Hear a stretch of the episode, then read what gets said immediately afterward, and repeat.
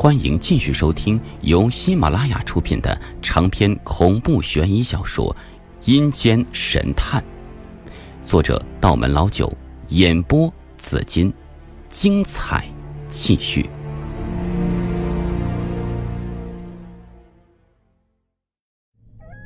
爷爷背着手慢慢走进屋里，问孙警官：“刚才我们在说什么？”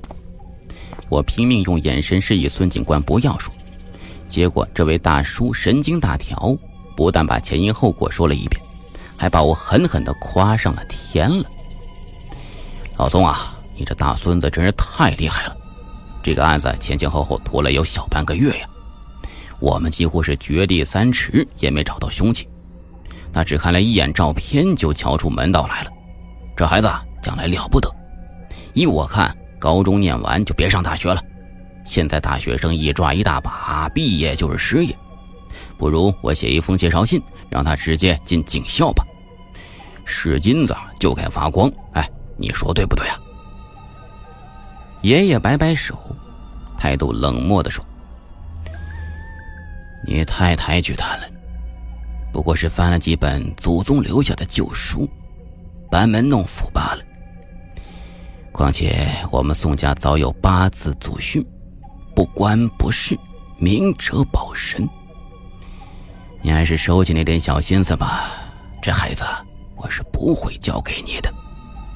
说罢，用冰冷的目光扫了我一眼，我吓得赶紧埋下头去。孙警官叹息了一声，就说：“哎呀，老宋啊，你这人未免太顽固了吧？不就是你当年睡过三年马厩吗？那事儿不是草坪反了吗？”现在都二十一世纪了，还什么祖训不祖训的，还真是个老顽固啊！说完，在我肩上拍了拍，想要拉拢我。小鬼啊，你长大以后想当警察，跟叔叔一起抓坏人吗？当着爷爷的面，我可不敢造次，使劲摇头。爷爷说：“孙老虎，宋家的事情你不明白，我这辈子不图别的。”只希望子孙后代能够安安生生，不再从事这些危险的行业。孙警官还想开口，爷爷已经抬起一只手，下了逐客令来了。没事的话，你就先请回吧，不然以后别进我这个门了。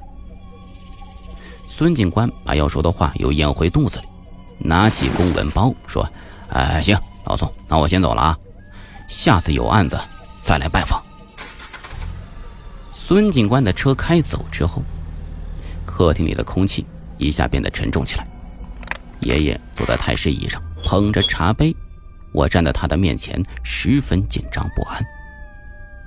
他问道：“杨儿啊，那两本书，你看了多少？”我支支吾吾的回答：“全部看完了。其实何止看完，家里没有什么课外读物，那两本书我只要有空就翻着看，已经快被我翻得散架了。”爷爷喝了口茶，突然间悠悠的念叨：“遇事莫重于大辟，大辟莫重于出情，出情莫重于检验。”我愣了一下，背诵道：“盖生死出入之全余，幽往屈伸之机阔，于是乎绝。”他又念道：“怀胎一月如白露，二月如桃花。”我接着说：“三月男女分，四月形象聚，五月筋骨成，六月毛发生，七月动右手是男于母左，八月动左手是女于母右。”这两段都是《洗冤集录》真本里的话，爷爷是有意在考我。听完之后，他手里茶杯啪的一声掉在地上，惊讶的问道：“杨儿，这本书你全背下来了？”“嗯，差不多吧。”我有点不好意思的承认。不愧是我宋家子弟。说完，爷爷又摇起头来。这奇怪的反应把我吓了一跳啊！本以为爷爷会劈头盖脸把我骂一顿，但他却没有。后来回想起来，我才明白，当时爷爷的内心十分的复杂。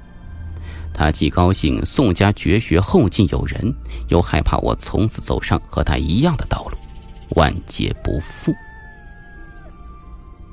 爷爷长叹一声说：“天意弄人呐。”然后起身，看都不看我一眼，背着手回到书房去了。我站在那里。又是震惊，又是侥幸。爷爷不打算打我屁股了吗？这天深夜的时候，爷爷突然把我叫醒，叫我穿上衣服，随他去个地方。我一头雾水的穿上衣服，来到院子里。爷爷将一把镐头丢给我，然后一言不发的往外走，我紧紧跟在后面。我们居住的县城并不大，往南面走便是一片荒郊野岭。这天晚上没有月亮。星星也很稀少。爷爷走在寂静的栗树林里，沿途只有我们脚踩在落叶上发出的沙沙声音，以及树林深处不知什么动物发出的呜呜怪叫，听得我心中直发毛。很快，我们便穿过这片树林，来到一片荒地。慌乱间，我提到一样东西，仔细一看，那分明是一根死人骨头，常年暴露在外面。受日晒雨淋，已经变得乌黑了。我突然想起来，这附近是一片乱葬岗。据说明末天下大乱的时候，有一会儿流寇在这里占山为王，杀人如麻，尸体就全抛在这里。久而久之，这里就成了一片不祥之地，经常发生一些奇奇怪怪的事情。附近的村民就连盖房子。正门也绝不朝这个方位开。但凡有什么无名尸体，或者生前道德败坏、不配葬在祖坟里的人，通通被草席一卷，抛在这里。我看见周围有一团团若有若无的绿色火光，好像幽灵一样围着我转。起初以为是萤火虫，可转念一想，这乱葬岗阴气很重，几乎寸草不生，哪来的萤火虫啊？那光分明就是《洗冤集录》真本中记载的离骸之火，也就是世人口中的鬼火，是尸体腐烂之后骨头里的磷挥发到空气中产生的自然现象。虽然明白这个道理，但亲眼看见这团飘忽闪烁的鬼火，我还是起了一身的鸡皮疙瘩。就在我心跳不断加速的时候，一个黑影。猛然从乱葬岗上窜了过去，停在十米开外，死死的瞪着我，两眼发出绿油油的光芒，把我吓得一声惨叫。爷爷拾起一块石头朝黑影丢过去，黑影受了惊吓，汪的一声窜到树林里去了。爷爷安慰说：“别怕，是条狗。”我咽了一口唾沫，问道：“爷爷，我们来这里做什么呀？”待会儿你就知道了。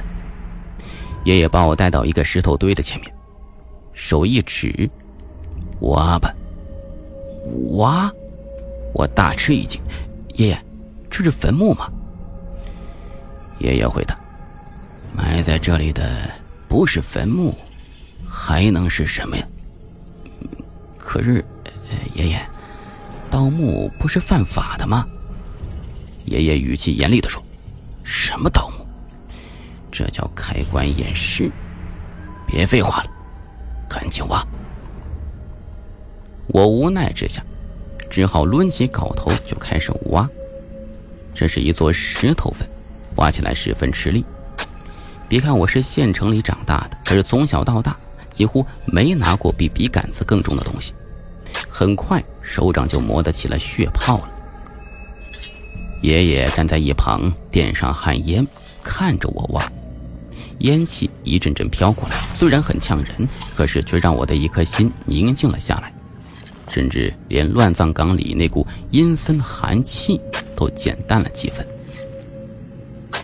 不知挖了多久，我累得满头大汗，突然听见咯吱一声，显然是碰到下面的死人了。